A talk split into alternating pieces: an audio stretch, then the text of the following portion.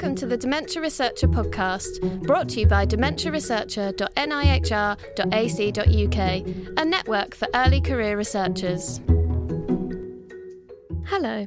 A quick Google search will tell you that any research that involves human or animal experimentation will often raise unique ethical, legal, and social issues.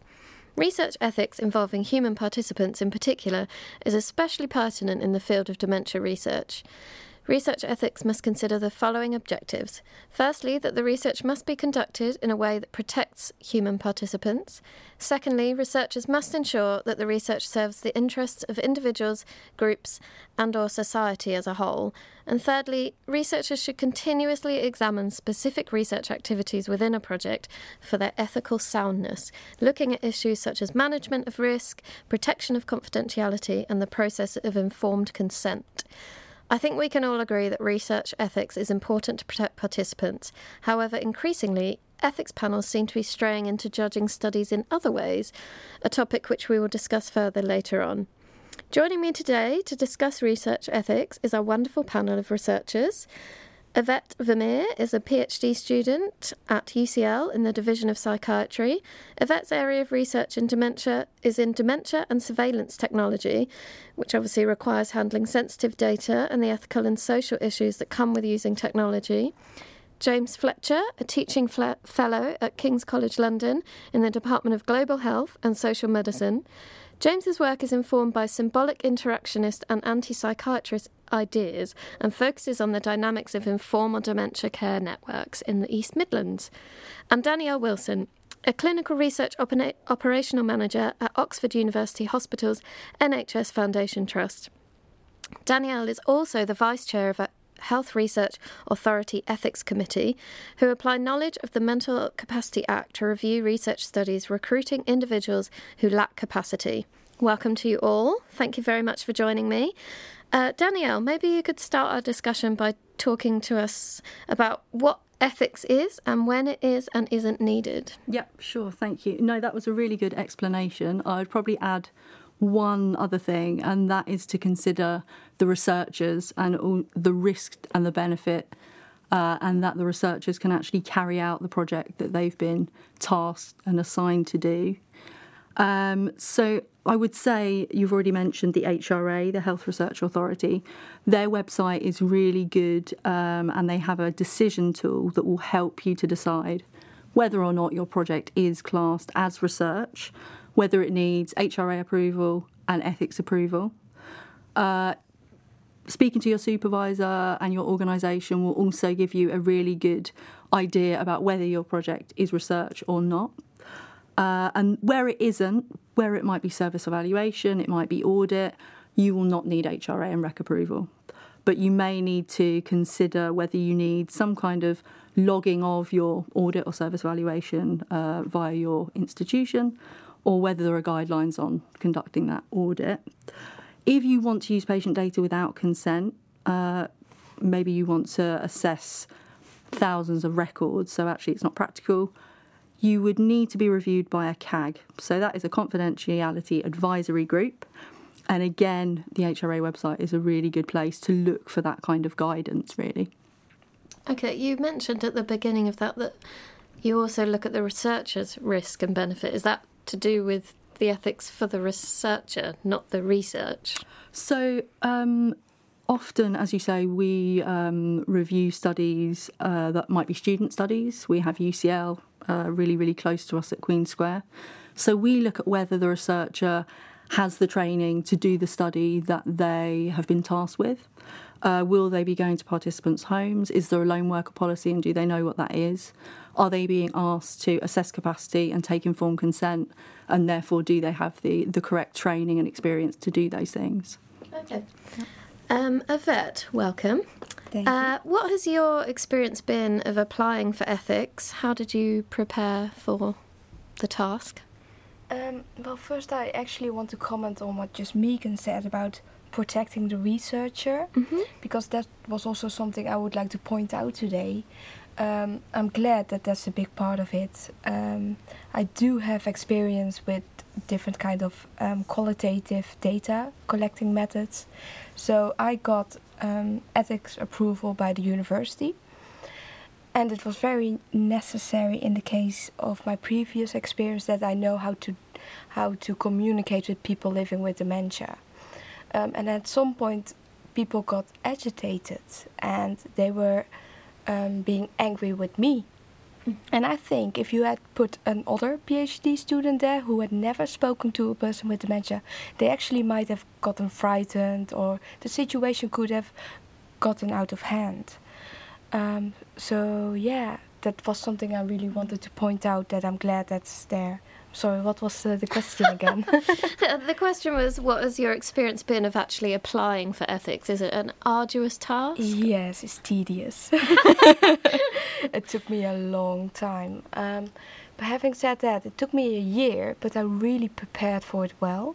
My supervisor was super supportive of it and overlooking everything. And that's why I think I got the first time I got ethical approval without any remarks. Okay, that's great. And that was uh, university ethics, was yes, it? Not yes. through the Health Research Authority? No. Okay. Um, James, welcome. Uh, what has your experience been of applying for ethics, given your research focuses on informal dementia care networks? Um, well, actually, you highlight the informal aspect there, and that is really important when you come to apply for ethics because the world of formal ethics and the world of informal care don't always sit neatly together.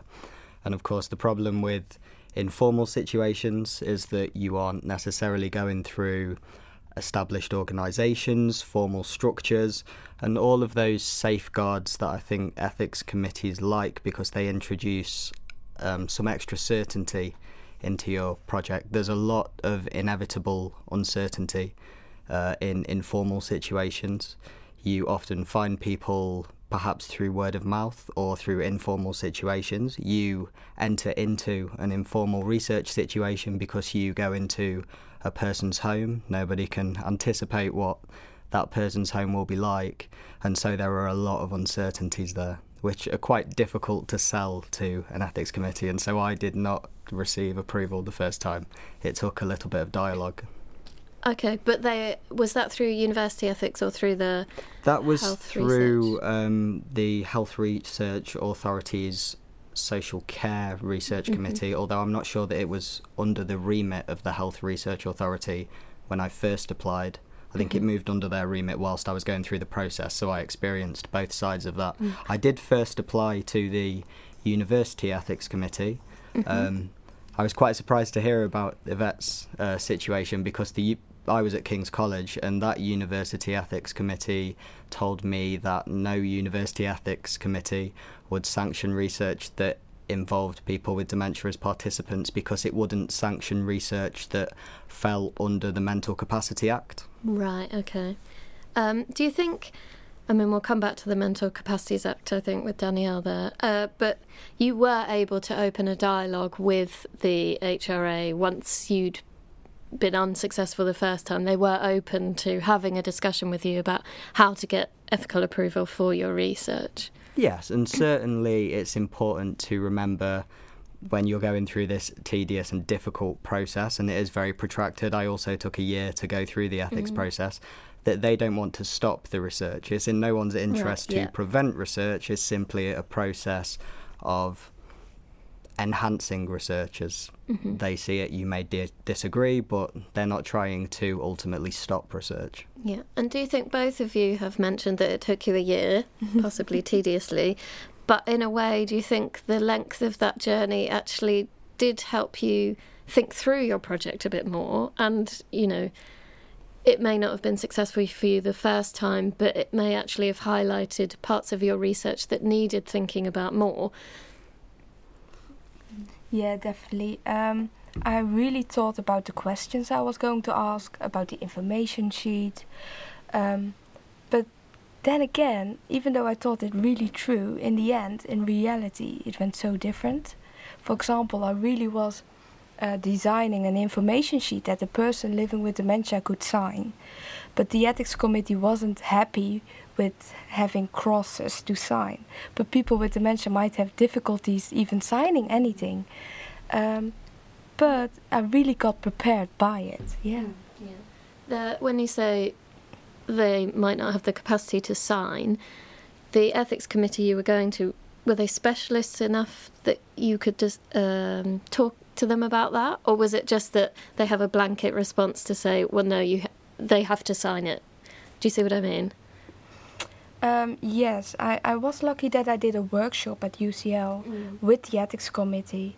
Um, so I could ask some questions beforehand. And like I said before, my supervisor was so experienced that I knew how to fill it in in, in order to get approval. Yeah. And maybe, Danielle, we could come to you now because in the intro I said you specialise in applying knowledge of the Mental Capacities Act to review research studies that you see, recruiting individuals who lack capacity. Um, maybe you could talk us through that a bit to help early career researchers who might be starting Yep. the. Uh, Yeah, sure. So um, when you um, decide what research study you're doing and whether you will have to, and I say that in inverted commas, um, include uh, patients who might lack capacity. Um, you will um, phone up a centralised booking service and they will ask you that question. And that means that that research study will go to a committee that is flagged to assess those kinds of studies. So, studies that need assessment under the Mental Capacity Act. So, you might be doing a study uh, where you want to include people who have been hit off their bikes in A&E, and we have had the case uh, at Queen Square. So you need to include this um, proportion of participants because actually, um, what you are trying to test will simply not work in patients that, that haven't been knocked off their bikes, uh, or as the panel have mentioned, uh, including participants that have uh, mild cognitive impairment. And maybe throughout the course of the study, they may uh, not be able to, to understand, they may not have capacity, or those that don't have capacity at entry into the study. So we will evaluate those studies um, according to the Mental Capacity Act, according to a list of criteria that we have. And our ultimate aim is to only include those participants if the study will be of benefit to them and if it cannot be done in any other uh, participant group. And, um, you know, I like what the panel have said about um, the ethics committee not wanting to stop research. Um, we understand that it's a long process and we hope that the IRAS form can be used to refine the study, the research question, who you are including. Um, and I know the HRA are also making changes to the IRAS form because it is quite repetitive. Uh, but yeah, we hope that the study will be better by coming to a committee. Uh, and absolutely, we, we want to make it better and work with you and not stop the research from happening. and I think both uh, Yvette and James, you have um, applied for ethics through universities and also the Health Research Authority. And I know, James, you said King's College London sort of put a break on your research in a way. Do you, is there a big difference between the two? Yes, um, a little calculatedly. I first went to the university ethics committee because there seemed to be a bit of a grey area over whether dementia was within their remit or not. Um, and I did that because they are seen, and probably rightly so, to be a slightly less tedious process, a less difficult process to pass through.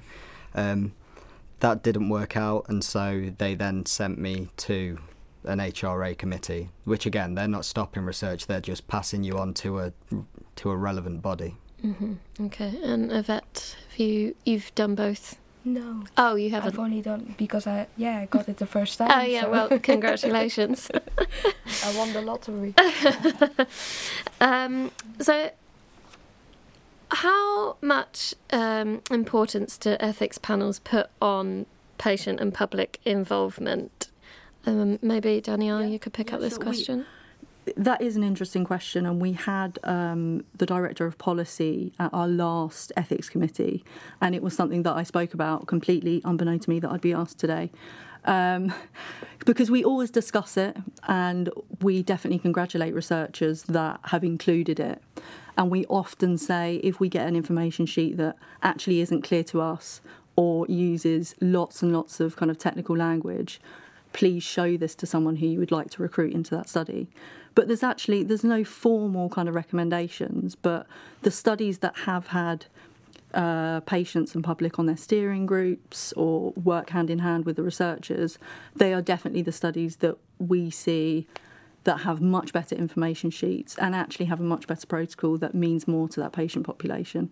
Okay, so it's not necessarily a requirement that if you have it, you will get through, or you know, it's. N- but it does yeah. actually inform the the research more, so that then it will potentially get. Yeah, yeah, signed off, absolutely. so- yeah. Patient information sheets that maybe haven't uh, been seen by by anyone else apart from the investigator are less kind of likely to be understood, I think, by us as a committee, which does include lay members, uh, and just less less kind of lay and less um, less clear, I think. To come back to you, James, and your uh, informal dementia care uh, research. So you did get ethics for that study. Yeah. Um, you obviously approach people, but you said it, sometimes it may go word of mouth and you'll be introduced to someone along the way. Do you think that there's an element of distrust when you go to people and then produce a ethics sheet and they have to sign? And do you think that they interact with you differently? Um, that is an interesting point. I just wanted to return to that point about the information sheets because I had a very interesting experience of this, which was the most disheartening moment in my ethics journey. Um, I consulted on my information sheets with some older relatives with cognitive impairment, and there was just a flat out disagreement between what they said was appropriate and what the ethics committee said was appropriate. And in the end, I had to bend to the ethics committee because the ethics mm. committee sanctioned my work, whereas Yeah. those people with cognitive impairment do not sanction my work. And there was a point at which that was quite disheartening because I did think, you know, me and my colleagues joked that there was committee world and real world, and I had to satisfy committee world. Exactly, I had the same experience. Yeah. Okay, well, we have Committee World here. Yeah. Would you like to come back at I that? would, I would definitely say make a robust argument to the ethics committee because, in the end, um, you know, a group of people that are not your participants uh, you cannot, you know, sanction that this is right and, and that is wrong. And I think if you make a strong argument, the committee should really take that on board. And I know certainly in Queen Square we would take that on board. And we have had those conversations before. Oh, should they be using this word? Should they be using that? Well, actually, they have shown it to the most important people who are the participants. Uh, so I think making that argument, you know, I guess you mu- might not always get the decision to go to go the way you want it, but I, I would not ignore that. And I should committee. say, sorry, I should say that that's the most extreme example of my um, Yeah. my experience, and there are many other ways in which the committee helped my yes. study. Yeah. I just wondered on your ethics committee, do Yep. you have public and patient patient? Yep. So the committee is made or made up of lay members. Um, so we used to have an accountant that would come along and be very interested in kind of the indemnity part of people's studies, uh, and we then have expert members, so researchers, doctors, nurses, who kind of use their clinical judgment to to assess the study. So we have a real mixture of both, and actually we need it to be a certain makeup of lay members and experts for us to be quorate. And I think you know that's one of the best things of the ethics committee the fact that it isn't just made up of you know doctors and nurses Yeah.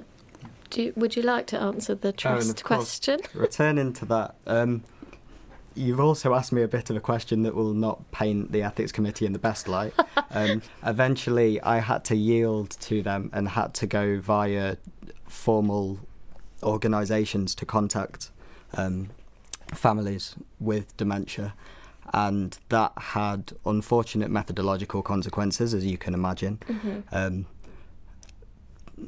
there's there's no need to go into the complexities of those methodological consequences here, but it, I did have to yield on that, and to me that remains a serious issue because informal care is my major area of research, and it concerns me for the state of that research in general. If ethics committees do steer people for understandable reasons towards formal avenues of research and formal avenues of recruitment. Yeah, it is a tough balance, I guess, because Yeah. you really are trying to protect the participants, but then that can mean that, in a way, you get sterile results, possibly because Yeah, completely understandably as Yeah. well. Yeah. Yeah. So, um, okay. Maybe we could talk a bit about what the normal process is for an ethics panel review, Danielle. Yeah, sure. So um, we will get um, a really kind of thick pack of five or six studies a couple of weeks before the committee meeting. It's also um, online now, which is great. Uh, save the environment and my postman's kind of back too. Um, so we will, two people will review that study. You'll have first reviewer, second reviewer. The first reviewer will give a summary of that research and any points that they think the committee should discuss. And we will look at, you know, aims and objectives. Are you including enough participants? Are you including too many to meet those aims and objectives? We will then focus heavily on the process for recruitment, who is going to be approaching those participants, and then what um, training has the researcher had in assessing capacity and informed consent. And then we will look at the burden for researchers and for participants as well. Uh, and we will have a discussion of those points. Um, and really, it's the chair's job to um, consolidate all of those points, um, to discuss any that certain people might not be happy with, but others actually are, are very happy with. And we have had that and then to bring the researchers in and ask them some questions that will just clarify some of the points. And actually, I think if you've come prepared and you know your protocol, um, which sounds ridiculous, but actually, people have many competing projects that they work on. So, know your protocol, be able to answer, you know, most of the questions. Um, if you are a student, it is advisable to bring your supervisor um, so they can support you with that. Um, and then we will make a decision um, based on everything we've heard for that application after the researcher has, has left. And uh, at that point, are you able, you go back with potential pitfalls or questions yeah. and then they can revise and yeah, come back absolutely. to you? Absolutely. So we may give a favourable. Um, which is what I like to do best. So that means there are no um, substantial um, changes or questions that we have. We've managed to resolve it all at the meeting. Uh, we may give a provisional because we would like you to provide more information on different parts, or maybe we think you should change things on your patient information sheet that we'd like to see. Or we can kind of reject an application because actually there's just far too much work to do. Um, so those are all of the decisions that we that we make.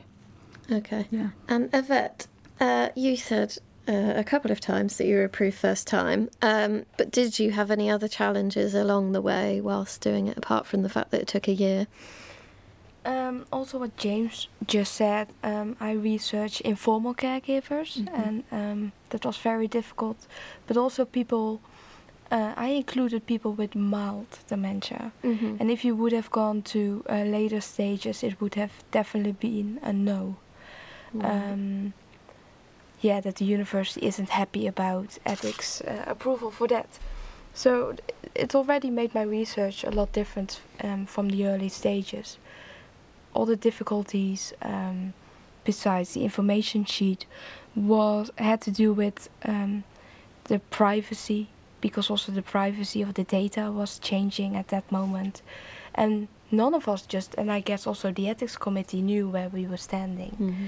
because i do i collect data in different countries. And that was very difficult for me. Um, i didn't have anything to look at any similar projects. So this is quite different in the uk compared to the netherlands and sweden um, in Swe- sweden i couldn't even get ethics approval because i'm not swedish um, and in the net, yeah, in the Netherlands was so easy. I didn't even need to apply for ethics. so. so. did you have to uh, just drop Sweden out of yeah, your? I did. Well, unfortunately, yeah. Okay. Did they, they must have an ethics committee? Some kind of. Could you not have worked with them or yes. linked up somehow? But um, I had to choose um, whether to go for the UK where I'm based or mm. try to get ethical approval in Sweden while I was just there for three months. Right. So that was also an option, yeah. Mm. As we have Danielle here from um, the Health Research Authority, and both of you have said about it's quite difficult if you are going into the informal care setting. Do you have any suggestions on policy that they could implement to help this? Or, I, have, I mean, we, I have a question. Yeah, sure. What is informal care? what does that mean? Uh, you know, these are the kind of difficulties that we have, and we're not a social care mm. committee, but it's actually understanding those terms. Um, and, you know, I might know what it is from, you know, from the top of my head, but I don't actually know what you mean by that James? terminology. I guess. I guess typically when we um, when we speak of informal care, what we really mean is unpaid care by family, friends, neighbours, that sort of thing.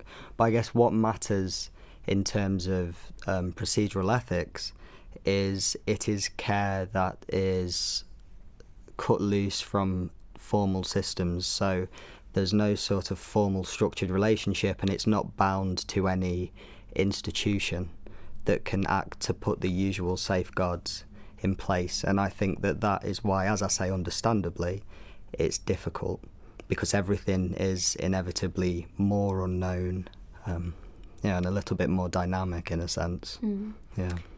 But you would, you do approve studies where people go into people's Mhm, homes yeah. and talk to their families. So, I mean, that would be where you would be taking the research would be taking place, not in an, a formal setting. So it would be in their home. Yeah. So okay.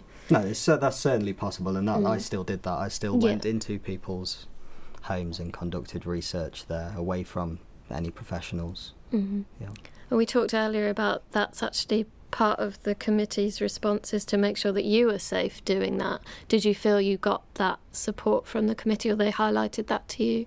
Um, they raised the issue with me, Mhm. and I submitted within my procedure how I was going to go about eliminating any potential difficulties to Mhm. do with that. That actually mostly came through the university. My university has a lone working policy, Mm, and yeah. I adhered to that. Okay, great. This has been really great from a personal point of view because, as I explained, I come from a basic biology background, so have no experience of research ethics, but this has been amazingly interesting for me. I think maybe we wrap it up with do you have any advice for people starting off on their journey into research ethics, Danielle? Yeah, I would say come and shadow a committee. Uh, they are all over um, England. Um, come and see what we do, go behind the scenes, and even better, join a committee.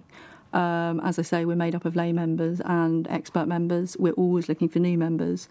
Uh, and you get a really good, uh, well, you read hundreds of IRAS forms, uh, hundreds of research protocols, and you get to discuss things with really interesting people and get to meet really interesting researchers. Okay, excellent. I got uh, two tips. Yeah. Um, the first one is do a workshop at your university because then you also look at other students and you get the chance to speak to a member of the ethics committee. Uh, the second thing is, which I just heard, why I probably got ethics approval, is set up a PPI. Yeah. so please do that. Yeah. okay, James? Um, I had a bit more of an idealist point. Go. I did think about this. I think it strikes me that when I speak to researchers, especially PhD researchers, that ethic, procedural ethics, because of the length of the process um, and the length of the documents we produce, becomes a bit of an end in itself sometimes. I think many researchers get that feeling that I've got ethical approval. Oh, thank God. And then all of a sudden you realise, wait, that's just the start. Now I do the research. And I think there's a danger that ethics gets separated from research and that people shouldn't look at getting approval as the end of the process. You need to be thinking throughout about ethics. So during the research, be thinking about these broad principles of Mm. right and wrong, participants' well-being, and those things. And I worry that the over proceduralization of it, in a sense, to use a horrible sociological word, um, makes people think of it as two separate brackets. Yeah, I was actually about to say this may be over proceduralising it more. Yeah. Is that once you get ethical approval, the committee steps back, or do you? Yeah, we get um, annual reports every year. Right. Okay. Um, and if there's any changes that you would like to make to your protocol, Mm. it does have to go, if it's a substantial amendment, via the committee. Mhm. But, you know, I completely agree. Um, ethics is everywhere. And because we work in research, we talk about it a lot. Uh, but actually, it's it's everything we do and say and how we act with other people. So it's not just, oh my goodness, I have my ethical approval, I can forget about that now. Yeah. It's then carried on, you know, right to the end of the project and beyond, I would say. Okay, well, great. Thank you so much for coming in and talking about research ethics. I think possibly the take home message is they're not trying to stop research, so work together on this. Um, if you would like to know more about applying for um, ethics, have a look at the Health Research Authority website, uh, www.h has lots of guidance and advice, as Danielle has said, and also visit uh, Dementia Researcher, our own website, as we will be posting a few blogs on ethics over the coming weeks. So, thank you very much. This was a podcast brought to you by Dementia Researcher. Everything you need in one place. Register today at dementiaresearcher.nihr.ac.uk.